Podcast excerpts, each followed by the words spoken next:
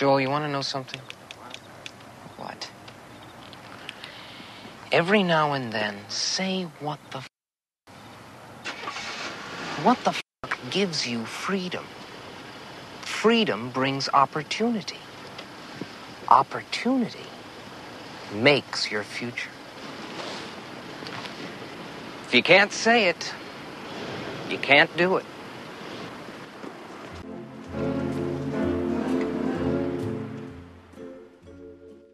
Welcome to Sailing in the Mediterranean podcast. I'm your host. My name is Franz. Before we get into the episode today, I wanted to reach out and thank Halyard nineteen sixty-four for a review he wrote in iTunes. I've asked you guys to write reviews because the more reviews I get, the more likelihood I'm going to get new listeners. And I guess that's the way I gauge the success of this podcast, is if I'm having an impact on people's lives. So I'm looking for new listeners. Well, anyway, Halyard nineteen sixty-four wrote, "The Sailing in the Mediterranean podcast is chock full of interesting stories and useful information for anyone interested in sailing and cruising. Franz does a fantastic job in bringing interesting people into your ears and getting them to talk about sailing adventures, tips and techniques, maintaining and restoring, provisioning, and much, much more. He also has a deep store of knowledge from years spent sailing in the Mediterranean and shares his own adventures in exotic locations. Over the past year, I've listened to every podcast Franz has put out, and I can't say that there was one that I didn't enjoy. They are perfect for taking you away from the daily commute or the dreaded house and yard work." Halyard, I really appreciate you writing it. It means a lot to me. I read every review, so thank you so much. And I would encourage my listeners, if you haven't written a review, to go into iTunes and, and write a quick review. I'd appreciate it. I will read it, and I will make a note on one of my podcasts thanking you. All right, before we get on to this episode, let me make my quick advertisement. If you are studying for the A S A one oh one, one oh three, or one oh four, or if you just want to learn to sail, the best place to learn to sail is out on a boat. But before you get out on a boat, let me encourage that you learn the terminology and some of the basic safety procedures on a sailboat. And for this, I've produced an audio series of lessons. You have to get up to the A S A one oh four to be able to go out and, and charter a boat.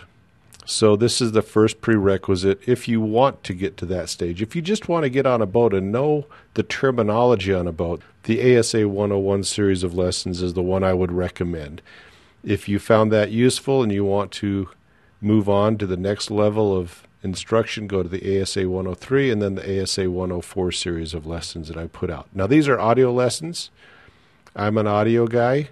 I enjoy listening to books on tape, but you get the same information in books. So you might want to just go to your library and check out a book and read it. But I try to pepper my lessons with personal anecdotes that drive home the concepts I'm trying to teach, and I think it helps people remember that way. Anyway, if you're interested, the lessons are at the website, med sailor dot com. I would prefer that you buy them from the website. I get more money uh, that way. If you buy it in iTunes and Amazon, the amount I actually get in my pocket is substantially reduced. If you buy it at the website, you'll go to a service called Gumroad, which will allow you to download the M P three files.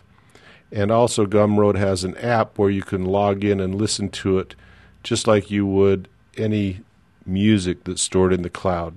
So with that out of the way, let's get on to today's interview. Today I'm talking to Vinnie Gallagher. Vinnie Gallagher has a YouTube channel called Sailing Nervous. He was recommended to me by Jack Andrews, one of my listeners and friends. Jack suggested I contact Vinnie and, and interview him and talk about his journey from being a dreamer to actually going through and making an offer on a sailboat. So thanks for joining me, Vinnie.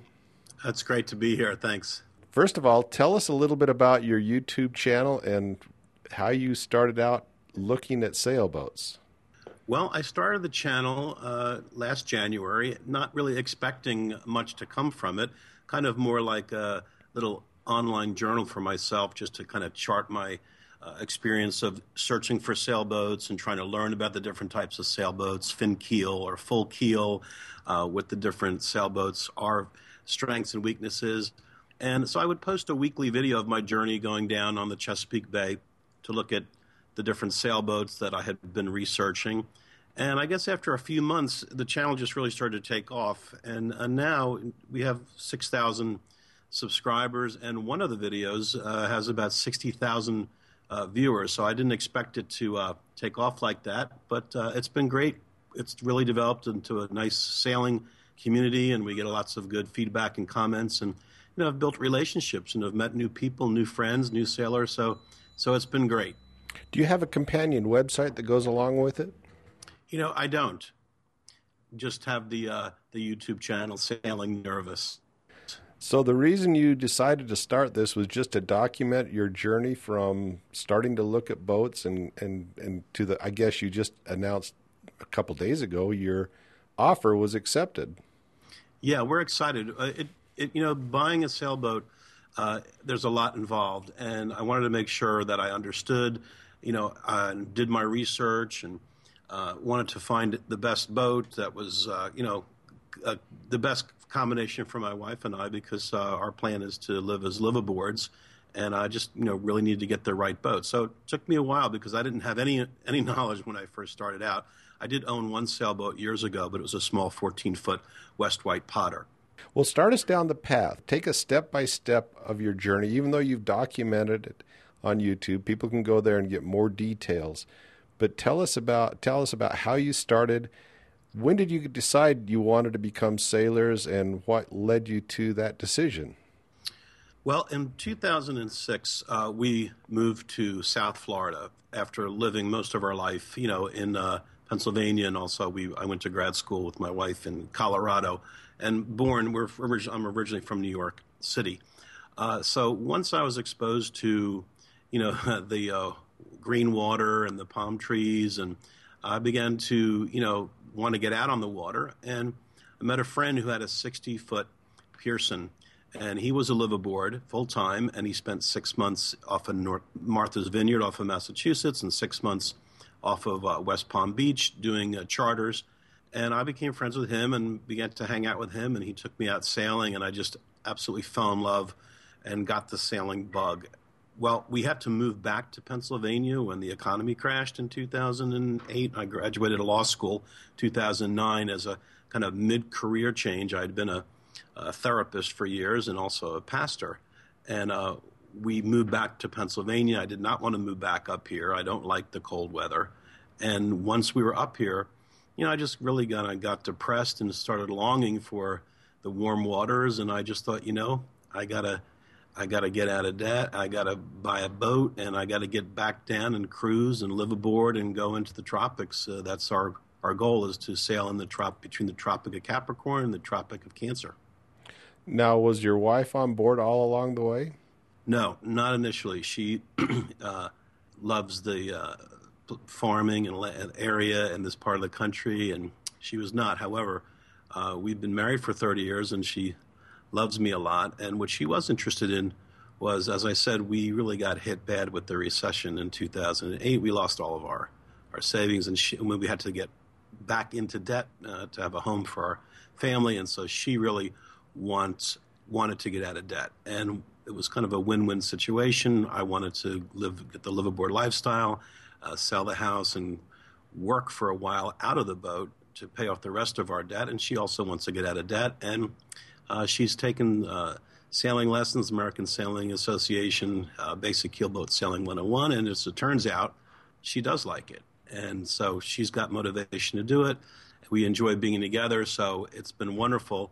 Uh, the two of us are in unity and agreement, and that's kind of a evidently a bit of a rare thing, but I'm happy and, and very grateful that uh, she's so flexible. She's just a great person, and she's a good sailor. She's she's brave. what, what did I hear one time? Somebody said the first animal creeping from the sea was a female. Yeah. Well, we'll see what's going to happen, but I've been encouraged so far. Well, all right. So you've decided for for and for her motivation is she wants to basically be debt free, I gather, and, and yes, be debt free by buying a boat and not necessarily buying a house or a farm. Correct. And Uh, we're just about to face the empty nest syndrome. We had three children. Our oldest is twenty-five, the next is twenty-one, and our eighteen-year-old will be leaving for college. Uh, and so we wanted to get the boat, keep it in the Chesapeake, learn how to operate it. That's going to be lots of episodes of me. I'm not exactly very mechanical, and I'm going to have to learn uh, a lot of things. It should be entertaining, to say the least, to watch the Sailing Nervous. We're both, uh, you know, appropriately scared. Uh, and, you know, I also I watched a show one time uh, by an English mariner who traveled the world, and I was encouraged because he said, you know, don't let anybody fool you. You know, it is scary uh, out in the ocean. And uh, so we are Sailing Nervous, and I think that's why the channel is so popular, because people can relate. Sailors can relate to some of the fears. And I believe in uh, overcoming the fears, because Emerson is the quote we use, which is uh, whatever you fear, uh, you should go ahead and do. So are you a practicing attorney right now then?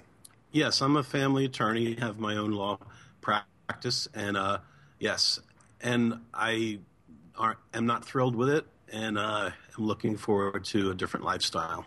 So what are your plans on supporting your lifestyle when you're out there living aboard? Do you have any thoughts on that yet? Uh, yeah, we are in the process. Well, the first thing is to get out of debt, and we are going to keep the boat Uh, moored in the northern Chesapeake for a, a while to get out of the rest of our debt. We have student loan debt that has to be paid off. And uh, so once we're debt-free, you know, because of my age, we do have uh, a nest egg. And so we're going to try to live off that nest egg a little bit and try to figure out how to uh, – that's why I didn't, you know, buy a boat that was a super, super expensive boat. So we're we're kind of looking into what, are, what it's really going to cost, and uh, by being out of debt and by drawing on some of the – the nest egg, as well as, uh, you know, doing some things online, uh, I'm confident that we'll be able to at least get going. How long we can keep going, that remains to be seen, but it's always one step at a time. So I'm here looking at your YouTube channel and looking at all the episodes, and, and here on episode four, you have full keel versus fin keel. Tell me your thought process when you were going through that decision. Well, I had always heard in all my reading, because I've been reading about sailboats, you know, for years, I'd always heard the traditional wisdom was a heavy boat, heavy displacement with a full keel, and that was going to be the safest boat to be out in the ocean with. But as and so initially I just started looking at fit, full keel boats only. But then I was exposed to a friend of mine who's a moderator at SailNet, which is a sailing forum, and he's been sailing for fifty years. He's an architect, and he began to tell me, listen, that's the old wisdom, because when you have a full full keel and you're in the ocean, it's not the it's not the depth of the keel. Based on the Fastnet tragedies and all of the research that's been done on, you know, being in a storm, it's the length of the waterline. It's not about the displacement or even the type of keel. So I began to understand safety issues are not about having a big, heavy tank in the middle of the ocean, because, you know, the forces of nature are so great that even the heavy thing that you think is a heavy tank means nothing to Mother Nature. Uh, and all of the studies show that survival at sea crossing an ocean is based on the length at the waterline. Uh, obviously, the longer, you know, thirty-foot length of waterline uh, or longer is just safer, and that's what the research has shown. So it kind of changed my mindset about it. Also, the fin keel, the more modern fin keel designs, uh, they are faster, and that can be also a safety issue. They're easier to run because you need less sail area, which can also be a safety issue if you're coming up, uh, have the wind push against you a lee shore, and you got to get out, or you got to get out over waves. So we have several videos with Jeff Halpern, uh, interviewing him, and that's been one of the things that uh, our viewers have liked a lot, because it's sailing science and technology. So I kind of changed my my mindset, uh, and the, as it turned out, the boat that we got is a fin keel, which is an English-made Moody thirty-four. Now, is that a full? Is that a modified full keel, or is that a full fin keel boat? You know, I think it's a modified fin keel. Uh, it's not as narrow as some fin keels can be, but I, I would say, I guess technically it's a modified fin keel. And does it have wings at the bottom, just out of curiosity? No, it does not. It's a, got a five-foot keel, it's a, you know, five-foot uh, draft, and it's just a straight straight down, and the rudder is a uh, not a spade runner. The spade runners are just like not supported uh, and in a grounding that can be damaged easily. A post-hung rudder or a skeg-hung hung rudder is a rudder that's got some support connected to the hull. And uh, this one is, a, I believe it's a post-hung rudder, but it's not a spade runner, which is also good. That, that, so I like the underbody. And, uh, you know, this is not to say that a full keel boat, you know, is not better. It's, you know, a lot of it's what you feel comfortable in. And, you know, it's like anything. There's lots of different opinions because uh, it maybe is not such an exact science as some people would say. No, it's not an exact science, and to each his own. I see a lot of Moody's where I sail in the Mediterranean. I see them all the time, and they're usually handled by couples that are that are, that are out there living the dreams. In my opinion, you probably made a pretty good choice based on what I'm seeing out there in the Med right now. Well, it'll be interesting, yeah. And we I've never I've never sailed it, so it's all going to be a full learning experience. Uh, one of the reasons we liked it was because uh, it has a rear stateroom, so there's privacy. You can shut the door, and then the V-berth is big enough also with doors, and also the main salon is nice, and the center cockpit is big, and it just it, more livable. Uh, a lot of for a thirty-four foot sailboat, it is, it's surprisingly you know uh, livable. The other boats that we looked at in the same size is more like one big room, and that's great, but I don't think we could live in it with two people, because there are times when you want to be alone, when you want to watch uh, something or read alone, and to have those kind of three rooms or three compartments in a thirty-four foot sailboat, you know, is really a, a unique thing. So we were, I looked at a ton of sailboats. Those of you that watch the channel, you, I've looked, at, you know, all of the, you know, all of the, the great made boats. They're all wonderful, but uh, I just kept going back to that Moody thirty-four.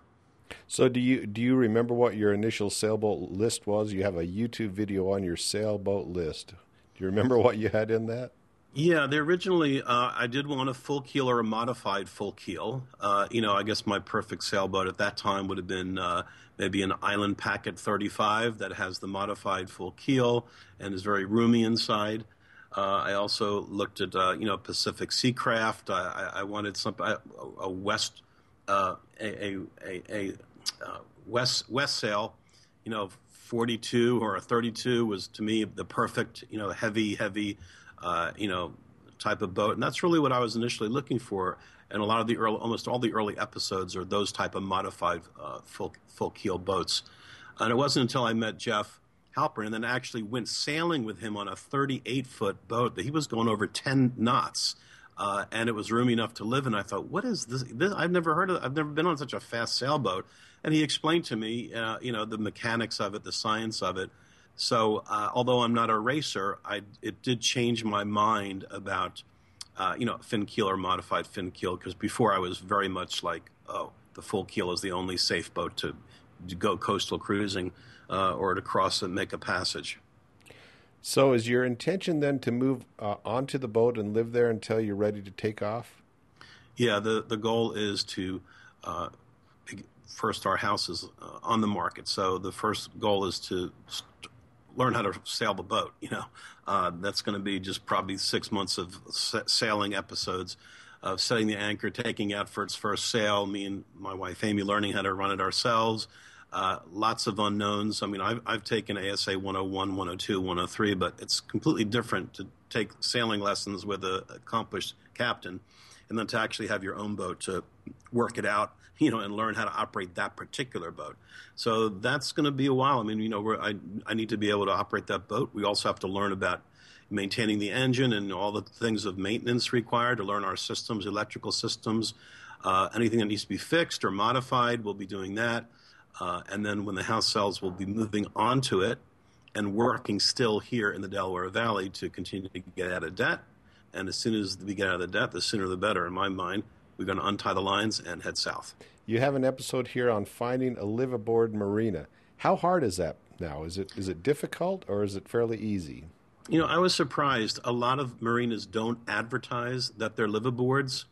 But if you go in and they see your face and they like you, uh, you come in with a partner that looks nice, uh, they're like, yeah, you can be a live-aboard here, but they don't necessarily advertise it uh, because uh, maybe some person comes in that uh, they don't like the way they look, Uh, and so maybe it's not a liveaboard marina uh, for, for that person. So the owners have that discretion.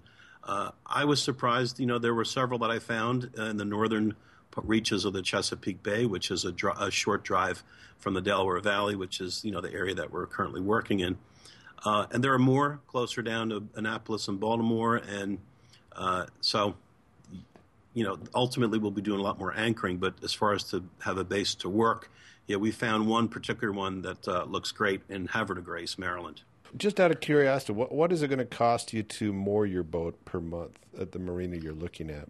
Uh, I would say instead of me paying two thousand dollars a month for my mortgage and my homeowner's fee and my sewer and utilities, it's going to be more like three hundred dollars a month, which includes electricity, you know, water, sewer, the whole thing. So it's dramatically cheaper than if you have a, a mortgage, if you're living, you know, uh, obviously if your mortgage is paid off, you don't have a mortgage, you know, it's, uh, you know, easier. Or if you're used to apartment living, you don't pay that much, then maybe it's not such a good deal. But for someone like me that has an expensive uh, mortgage and a homeowner's and all the things that are required to, you know, maintain this kind of a property, it's great. Can't wait to sell it. And that'll be a major eighty percent of the debt will be re- reduced just by doing that. Well, and when, if once you have a house, you've got property tax, and my property tax alone would about amount to three hundred dollars a month. So right, yeah. Yeah, absolutely. So you've got an episode in here, how to persuade your wife, husband, or partner. You've already talked about that. I'm sort of just going through the episodes and picking out subjects that I think our listeners would like to learn more about, and you can explain it to them. And then they can go to your YouTube channel and take a look at it. Boat loans, boat loans. Did you uh, did you did you end up getting a boat loan? Or are you paying off your boat straight straight with cash? How are you going to go about financing your boat, or is it cash?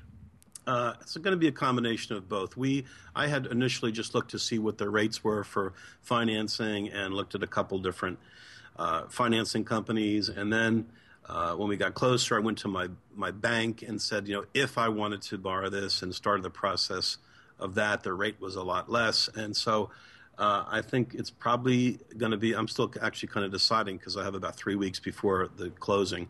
I'm going to, I'm, I'm, I can do all of it financing, or I can do half of it or part of it, and then the other part cash. So I'm really not sure yet how I'm going to, you know, what combination I want. But, uh, you know, I do have perfect credit. That's the one thing, even though we got really hammered in that uh, economic downturn, uh, we had always paid our bills on time, and, you know, credit's important.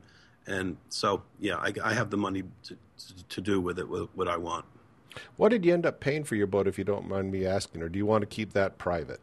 No, it's not private. The, we offered forty thousand, and it was accepted at forty thousand. We next week on the twenty eighth, we're going to have an engine survey.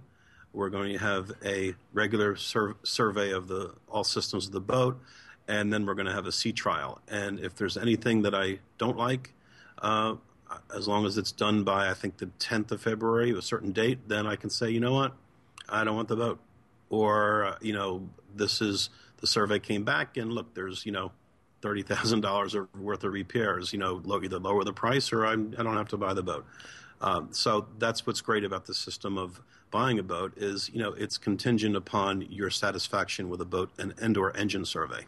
Did you en- engage a, um, a salesperson to help you find the boat, or did you go online to find your boat? Yeah, no, I just went online and looked at uh, Yacht World and uh, also sailboat listings.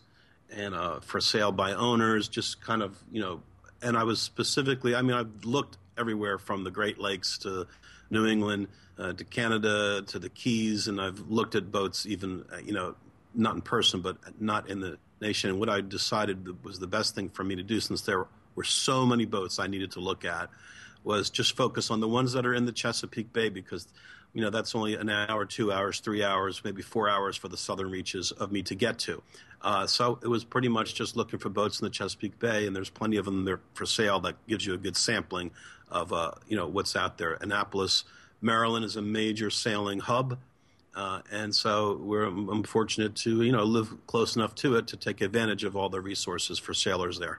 So you got an episode on boating laws. Is that the basic the rules of the road, or is that more in in line with other areas of, of maritime law?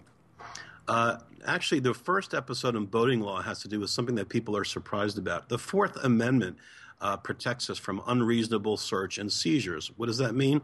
It means that when you're driving down the road, a cop just can't stop you because he doesn't like the color of your car. You got to be swerving, or maybe you don't have your inspection sticker. He's got to have what's called probable cause. Once he has probable cause, he can pull you over. But even then, he can't say, hey, open up your trunk. I want to see what's in there. No, that's an unreasonable. He would have to get a warrant and, and, and a probable cause to do so. So those are protections that the Founding Fathers wrote in uh, for us to be protected against, you know, the tyranny of, you know, a government that can do whatever they want. However, most people don't realize and are shocked to find out that on navigable waters, which is any bay or inlet that connects to the ocean, the Fourth Amendment does not apply to us. Thus, the federal government, as, ex- as represented by the Coast Guard, they will board our vessel whether we give permission or not, or whether we're doing anything wrong or not. Uh, they're going to come on board, and they don't need probable cause to inspect us for safety uh, flares or the different things that, that the boat's properly registered. And they can also arrest us if they want uh, without probable cause. So that federal power is not uh, covered under the Fourth Amendment on navigable waters. So that was a surprise to you then? Well, not for me, because I knew that from my law school days. But for my viewers, uh, got you know, some would respond and say, yeah, well, that's right. You know, we've got to protect. That's the federal government. It's like the Navy. They're protecting against, you know, smugglers and or terrorists or... That's appropriate. Then we had a lot of other folks with different political views that were like, well, this is complete tyranny. This is not right. Oh, my gosh. I'm not even going to go into – I had one writer, writer say, I'm not even going to go into boating now, now that I know that the federal government is, you know, and so tyrannical over the seas, you know. So, yeah, a lot of people were surprised because uh, we're not used to being uh, approached by the police if we're not doing anything wrong. So have you ever been aboard a boat that has been boarded by the Coast Guard? No, but my buddy who was the liveaboard down in Florida, he told me one night he got a bang, bang, banging on his hull, and he was mad because he didn't know who it was, and he came out, uh, and he may have, you know, grabbed his shotgun because he didn't know if he was, you know, if there was trouble, someone trying to rip, you know, do something, break into his boat, and there was a Coast Guard with fellow would be one guy behind a machine gun, the other with the bright searchlight, and they said, "Prepare to be boarded." And he didn't know that the law was, and I don't know if he gave him a hard time, but they boarded him, and they, you know, uh, found, you know, you know, looked for what they were looking for, and checked out his safety stuff, and they left. But boy, uh, he was mad. So that's the only person that I know personally that was boarded. But I also, there's a sailing channel out there that I've watched where they have an episode where they are boarded by the Coast Guard, and uh, that's a great episode as well. So no, I've not personally been boarded, but uh, I know people have. So you'll have one here on how to pass a Coast Guard inspection. Is that basically just the safety gear that they're looking for on the boat? Absolutely. It's the safety gear, but it's also they want to make sure that the decks are not cluttered. I mean, lots of voyagers, uh, cruisers, you know, have gas cans on the deck, or maybe they have bicycles, or maybe they have a dinghy. And if that dinghy's not secured properly or the gas cans are not secured properly, that'll be inspected, and that, that can also result in a warning or a citation.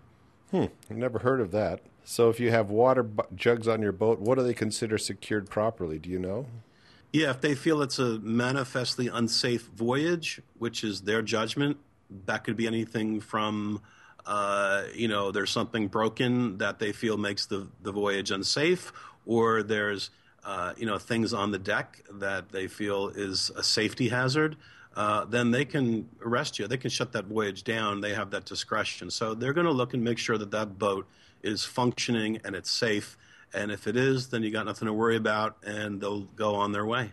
I've never been on a boat. I had my boat up in the Northwest for five years, and not once did a Coast Guard person ever come anywhere near me. Didn't seem to show much interest at all. But I think there, I think it's much more prevalent down in Florida and, and those areas. Absolutely. I would imagine because of the southern waters and, uh, you know, now with homeland security issues, too, there may be more stopping in, you know, in the Long Island Sound, uh, Delaware Bay, but definitely South Florida, the Miami area for sure. There's a lot more activity. There's a lot more also local law enforcement on the water, too, down there. You have a whole bunch of um, episodes of various designs that you reviewed. So you went through a Cape Dory. You went through a Catalina thirty-six. Pearson, a Bristol forty. So you, you looked at a lot of different boats. Did you take your camera down and when you were inspecting the boats and check it out with, with your camera? Is that how you came up with these videos?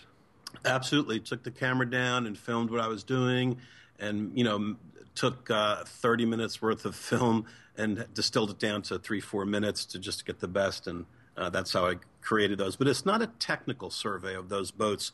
And in it, I say, listen, you know, I'm not saying this boat, you know, is good or bad. But for me, uh, I'm looking for a boat, number one, that I feel good in. In other words, that when I go down into the boat, I want to stay in there. I don't feel cramped or I don't feel claustrophobic. It, it doesn't make me want to leave right away. Uh, and that's not really the most technical way to start evaluating boats. But if it doesn't feel right, if you don't feel comfortable in it, then what's the point? Just because someone says, oh, this is a technically very excellent boat, or this is a blue water boat capable of, you know, crossing an ocean. If you don't even want to be there because it just feels like you're in a in a cave, then what's the point of continuing, even if it's technically good? And I compare it to, you know, if you're a guy dating a, a woman, you know, just because somebody else says, oh, you know, that woman does have a technically, you know, a very great personality and she's very smart, high I Q, and and I think she's very pretty, so you should like her. Well, of course, as you know, in the real world, you know, beauty is in the eye of the beholder. And it's just like you're going to marry or be, fall in love with someone that you marry or fall in love with, the same thing with a boat. You really have to love it first. You have, there has to be that emotional pull on it, because you're going to be spending money in that boat, you're going to be spending time in that boat, and the technical stuff is also important. But what good is the technical stuff if you don't even really like the boat? What would you say is the best way to avoid buying a lemon? Because you have a video just on how to avoid buying a lemon sailboat. Well, I think the most important thing is, because a professional survey is can be expensive. It can be anywhere from twenty to twenty-four dollars a foot to have it professionally surveyed.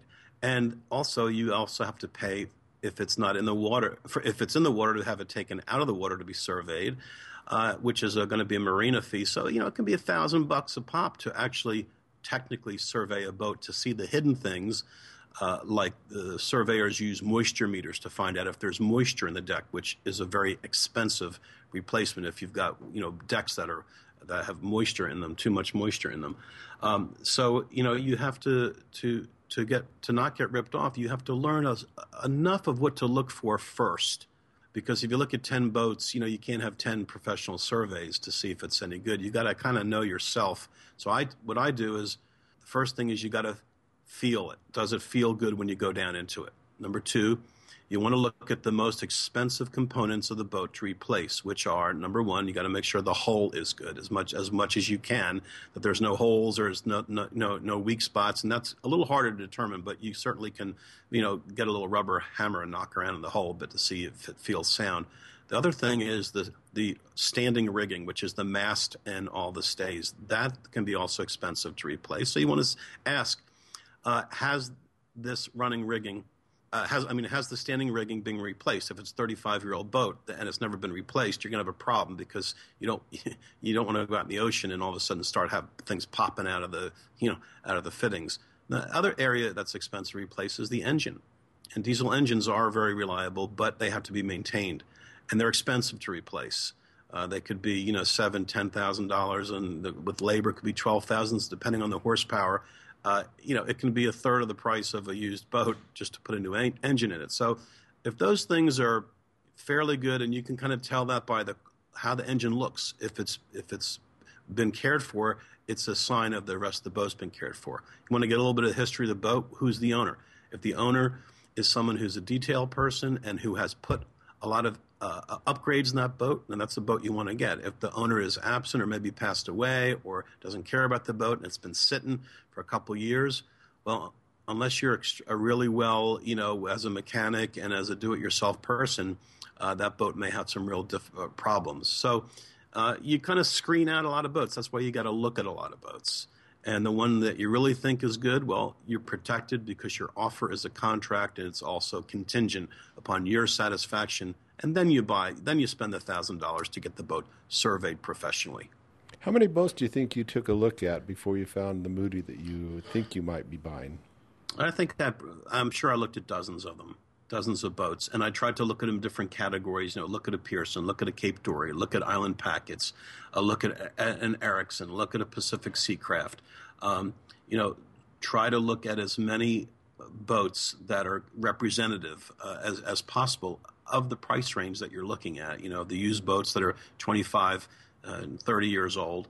Uh, You know, and and once you see them after, after several months, you kind of start learning a little bit about it. It gets easier. Then when you start walking in, you're looking up if it's a, a mast that's stepped.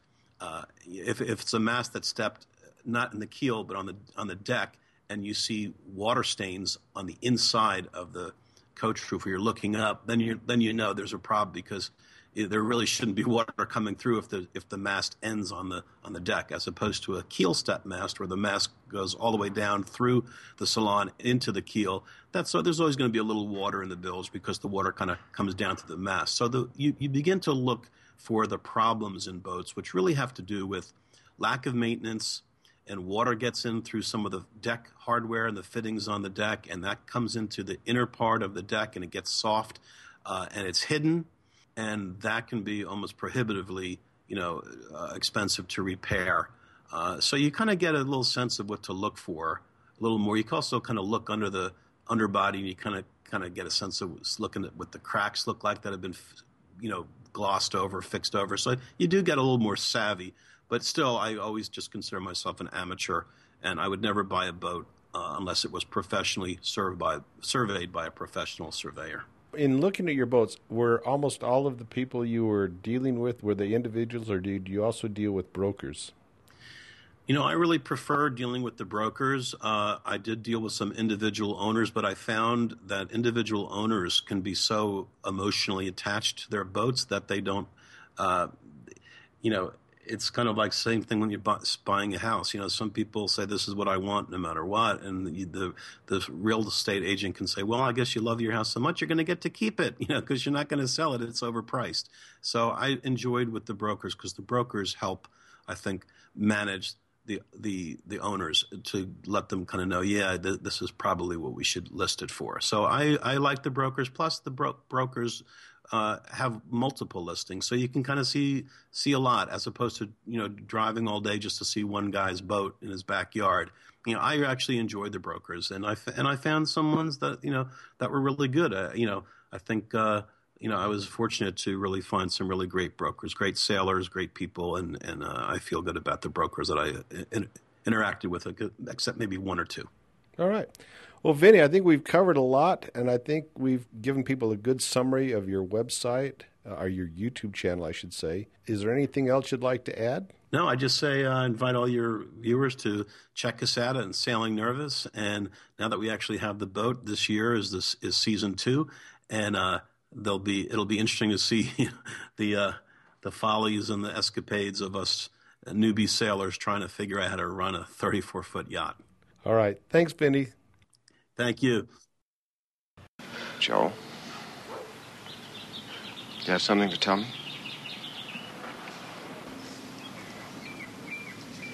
No, I don't think so. I just got off the telephone with Bill Rutherford. Princeton can use a guy like Joe. What? Princeton can use a guy like Joe. His exact words. That's unbelievable. You're as good as in. I knew you could do it. Haven't I been telling you, every once in a while, you just gotta say, what the heck, and take some chances. You are so right. You've made me very proud.